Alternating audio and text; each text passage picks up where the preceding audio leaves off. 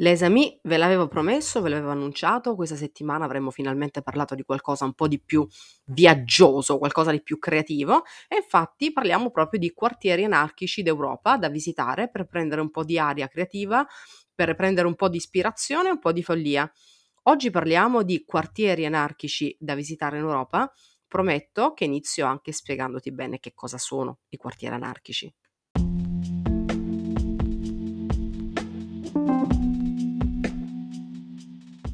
Sono Sabrina Barbante, blogger e blogging coach. Questa è la seconda stagione di Contente Noi, un podcast in cui ti parlo del mondo dei digital freelance, della gestione pratica ed emotiva dei lavori creativi da remoto, della differenza fra libertà e autodeterminazione. Dal momento che nasco e cresco come travel blogger, ogni tanto ti racconto anche destinazioni e pillole di geopolitica. Ovviamente ti aspetto sempre a casa su sabrinabarbante.com.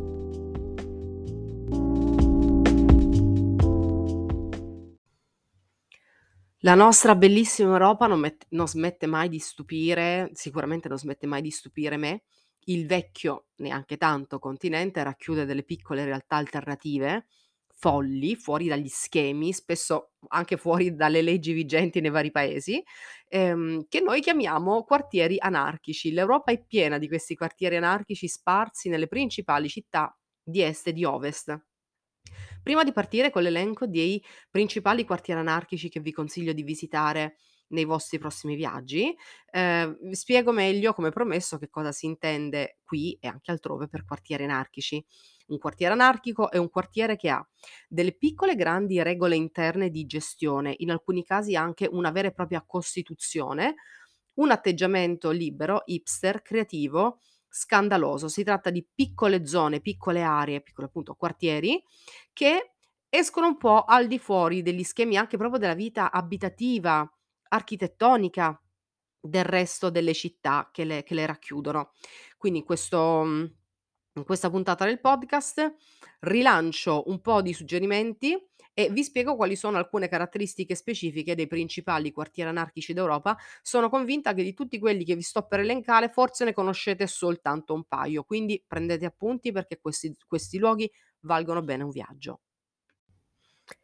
Allora, partiamo da quella che forse è la realtà più conosciuta da chi è abituato a viaggiare in Europa, cioè Fristaden Christiania, cioè la città libera di Cristiania, che se vogliamo dagli anni 70 in poi ha iniziato anche a mh, fissare una forma di modello di riferimento per gli altri quartieri anarchici di, dei quali poi vi parlerò in questo articolo. Si tratta di fatto di un quartiere parzialmente autogovernato della città di Copenaghen che ha, un, che ha conseguito peraltro uno status semilegale, quindi riconosciuto anche dalle istituzioni locali e nazionali come città comunità indipendente.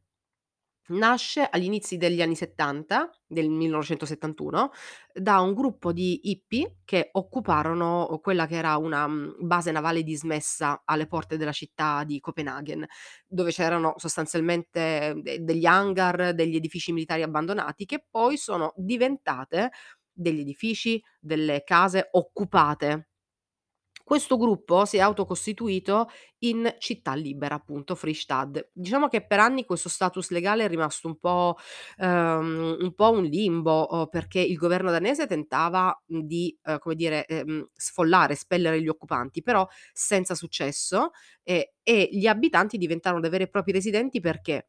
Perché sostanzialmente non lasciarono la zona al degrado, se ne presero cura.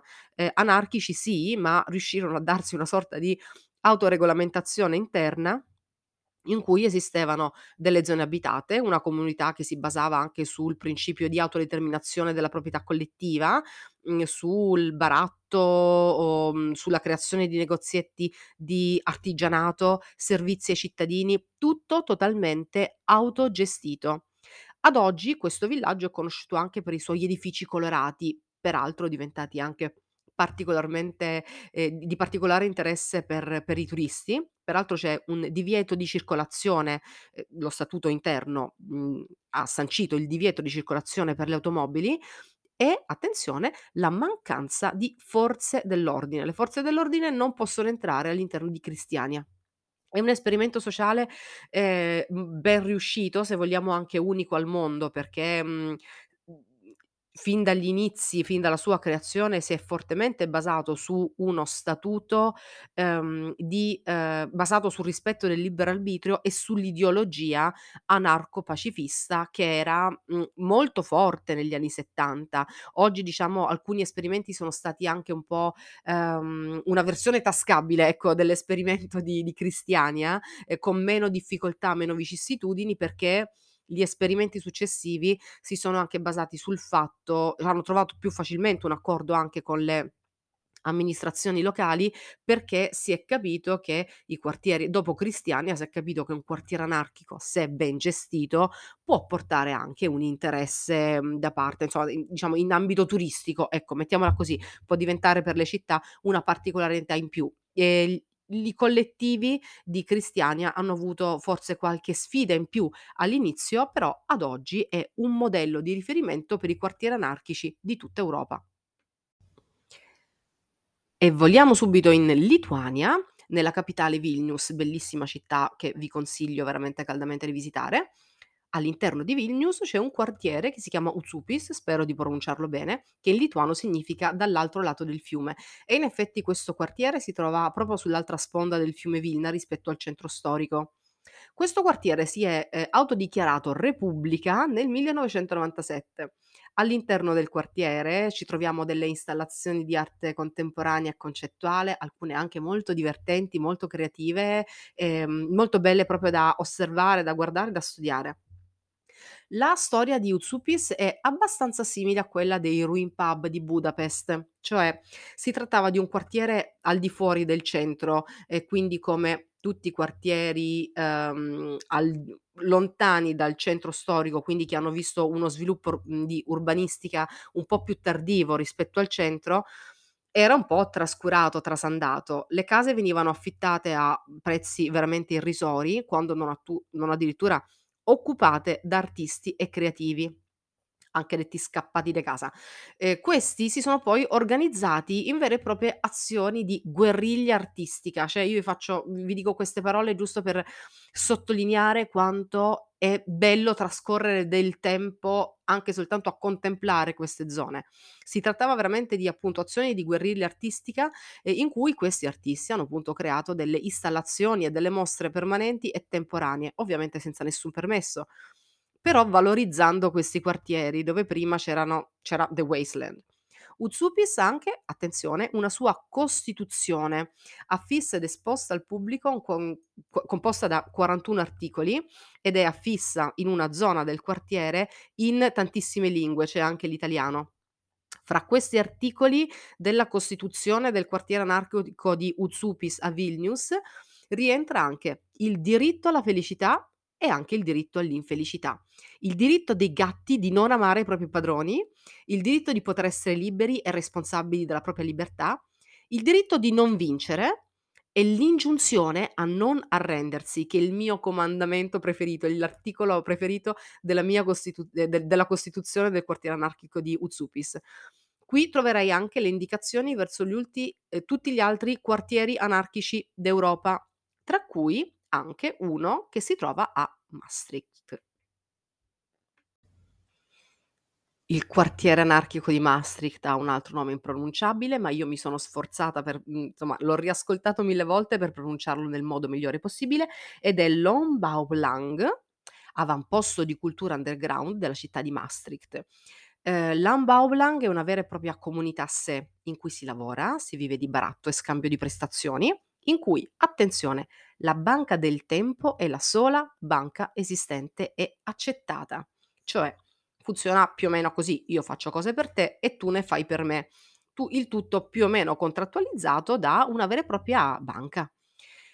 Attenzione perché, cioè, riflettiamo su questa cosa, cioè il valore reale che queste comunità danno al tempo, che è addirittura più importante del valore monetario. Diciamo che quell'altro mondo possibile in cui molti di cui molti scrivono e cantano sta proprio qui a Lambaoulang, a Maastricht, in questo luogo di arte alternativa nel cuore dei Paesi Bassi. Fra, uhm, le aree d'Europa consorelle Auzupis, uhm, indicate nei ne in questi cartelli che indicano appunto altre zone anarchiche d'Europa, troviamo anche il nome di Savamala a Belgrado, in Serbia. Di fatto non è un quartiere anarchico vero e proprio, diciamo che è un quartiere anarchico nascosto, infiltrato. È un quartiere nascosto non nel senso che non lo trovi sulla cartina, anzi a dirla tutta, se arrivi con il treno o con il pullman a Belgrado è la prima area della città nella quale ci si imbatte. Ma Savamala è un quartiere che senza troppi clamori è silenziosamente diventato un luogo di arte alternativa, installazioni, feste segrete, mostre esclusive ma assolutamente gratuite. Il tutto, come dire, amabilmente condito da questi localini molto semplici affacciati sul fiume. Questi locali sono per lo più ex container per il trasporto merci, tutti uguali da fuori, ma all'interno delle sorprese meravigliose di interior creativo. Quindi se vi serviva anche da parte mia l'ennesima ragione, l'ennesimo invito ad andare a vedere Belgrado, cioè adesso ditemi voi se questa zona di Belgrado non val già di per sé un viaggio. Voliamo adesso, ne a Budapest nel settimo distretto. Ora, ehm, molti di voi già conoscono, se sono stati a Budapest sicuramente conoscono la zona dei Ruin Pub e capisco che definire il settimo distretto, il quartiere dei Ruin Pub, ex quartiere ebraico, un quartiere anarchico potrebbe destare il dissenso di molti, perché? Perché oggi è un'area di pub molto belli, molto cool, perfettamente integrati nella nella vita della città, della della zona di Pest, ma ma, ma, facciamo un passo indietro e ricordiamoci come è nato questo quartiere. Io lo metto in questa lista perché oltre a vedere murales, graffiti, street art meravigliosa, bisogna ricordare quali sono le origini di questa zona ormai molto cool e gettonata dell'area di Pest della capitale ungherese. Un tempo qui c'era soltanto desolazione, degrado e abbandono. Poi è nata un'azione civica che ha portato le persone a donare mobili, suppellettili, oggetti elettrici ai primi collettivi autonomi e poi ai primi pub che avevano il coraggio di aprire, di creare delle attività ristorative, di divertimento, culturali in questa che, ripeto, fino a qualche anno fa era davvero the wasteland. I primi destinatari di questa generosità, a loro volta, hanno coadiuvato e incoraggiato la nascita di altri pub, sempre nelle vecchie rovine. E così l'unione ha fatto la forza di una delle aree più cool e commercialmente attive d'Europa. E attenzione perché la generosità e il supporto è arrivato da gestori di zone, mhmm, di di di pub, di quelli che poi sono diventati pub, verso altri. Quindi se vogliamo è è stata anche un po' la concorrenza che si è aiutata con reciprocità, creando di fatto un quartiere che definire culturalmente virtuoso, ehm, è dir poco. L'anarchia non si oppone solo a sistemi politici, ma anche a sistemi economici e qui il modello alternativo direi che ha funzionato. La prossima tappa è in Francia. Eccoci in Francia, a Bordeaux.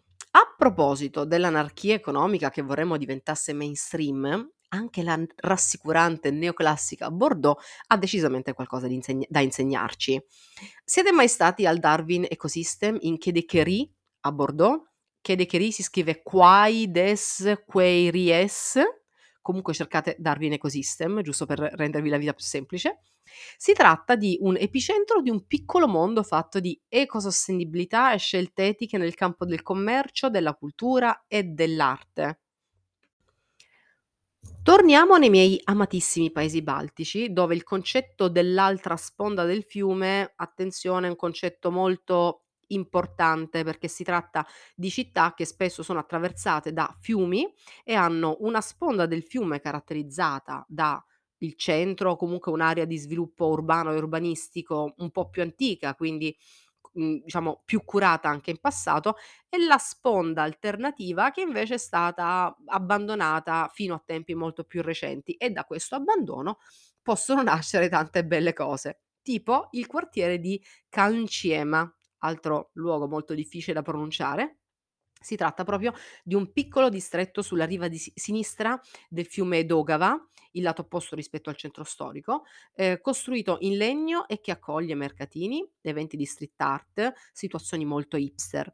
La classica storia appunto delle altre sponde del fiume che accomuna le storie piene di intensità delle città del Baltico e dell'Est Europa. Se ci capiti in un comune giorno lavorativo vedrai solo, fra virgolette, case di legno abitate nel mezzo di giardini che sembrano un po' veramente dei piccoli boschi, veramente curati alla selvaggia. ma si tratta quasi di di case, ehm, cioè osservale bene e considera che sono quasi tutte fatte e o ristrutturate dagli abitanti stessi insieme alle loro famiglie. Dovete sapere che gli abitanti di Riga e di questo paese hanno una lunga tradizione nel campo della lavorazione del legno e dell'edilizia. È proprio una costante, un aspetto molto forte del loro mhmm, della loro della loro civiltà, un rapporto con il legno che è quasi sacro. Invece il sabato mattina qui c'è un mercato dell'usato e dei farmer, dei quindi dei coltivatori diretti, che anima tutto come tutto si anima anche durante le sere dei weekend in cui sotto le lucine degli alberi avvengono concerti ed esibizioni. È un quartiere veramente, veramente interessante. Si tratta di un quartiere residenziale, quindi va, diciamo, anche rispettato, va, mhmm, diciamo, conservato e custodito un certo silenzio e rispetto durante i giorni normali e le ore comuni e poi i giorni del mercato e nelle sere si anima in maniera particolare. Potrete trovare per esempio dei pub costruiti in vecchi autobus degli anni '70, sotto appunto queste lucine colorate e tanto, tanto materiale di recupero, ehm, uhm, restauro conservativo. Davvero tanti spunti interessanti in questo quartiere di Cancema a Riga. E anche la imperiale ed elegante Vienna nasconde oddio nasconde neanche tanto, custodisce e offre la, mhmm, possibilità di conoscere un quartiere da una da dalla storia veramente, veramente particolare. Io l'ho adorata, sia da un punto di vista proprio architettonico che da un punto di vista storico. Hundertwasserhaus è uno dei quartieri architettonicamente più interessanti d'Austria e la storia del quartiere di Hunterwasser a Vienna è davvero particolare. Edificato a metà degli anni '80, fra l'83 e l'85, su progetto dell'architetto, artista e attivista ambientalista Friedri oddio, Friedrich Hundertwasser, scusatemi mi è partita una capsula mentre lo pronunciavo. Questo quartiere è un complesso di edifici che ospita, mhmm, oltre 50 abitazioni, terrazze pubbliche e private, caffè e molti, moltissimi alberi e arbusti, circa 150, con alcune caratteristiche visibili da subito. Cioè, architettonicamente parlando, potrete vedere forme tonteggianti, colori accesi, decorazioni con materiali di recupero. Il quartiere fu donato dall'artista alla città e non volle denaro, quindi, mhmm, niente in cambio di denaro, ma in cambio di alcuni vincoli legali. Quindi, ehm, diciamo che anche questo quartiere ha una sua costituzione imposta dall'artista, architetto ambientalista che ha lavorato al suo alla sua progettazione. Quindi, ehm, in cambio della donazione di questo ben di Dio alla città di Vienna, ehm, è stato imposto il vincolo di affittare le case a 5 € a metro quadrato, solo a famiglie indigenti o nuclei familiari in difficoltà, quindi nuclei anche di una sola persona, bisognose, preferibilmente dando la, priorità ad artis a a famiglie, a quei nuclei che hanno degli degli artisti all'interno, quindi che ne so, figli iscritti a un liceo d'arte o comunque persone con delle palesi, spiccate, ehm, propensioni artistiche.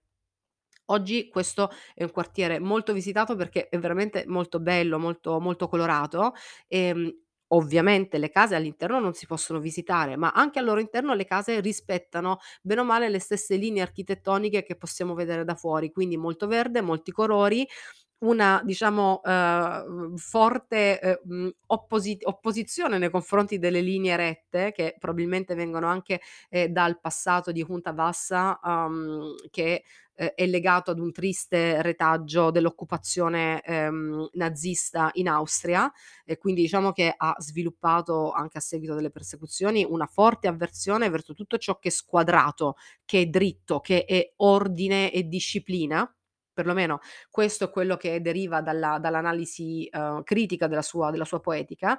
Vi consiglio veramente di passare qualche ora in questo quartiere, anche in questo caso con silenzio e rispetto, perché si tratta pur sempre di una zona residenziale, ma dalla storia veramente molto, molto bella.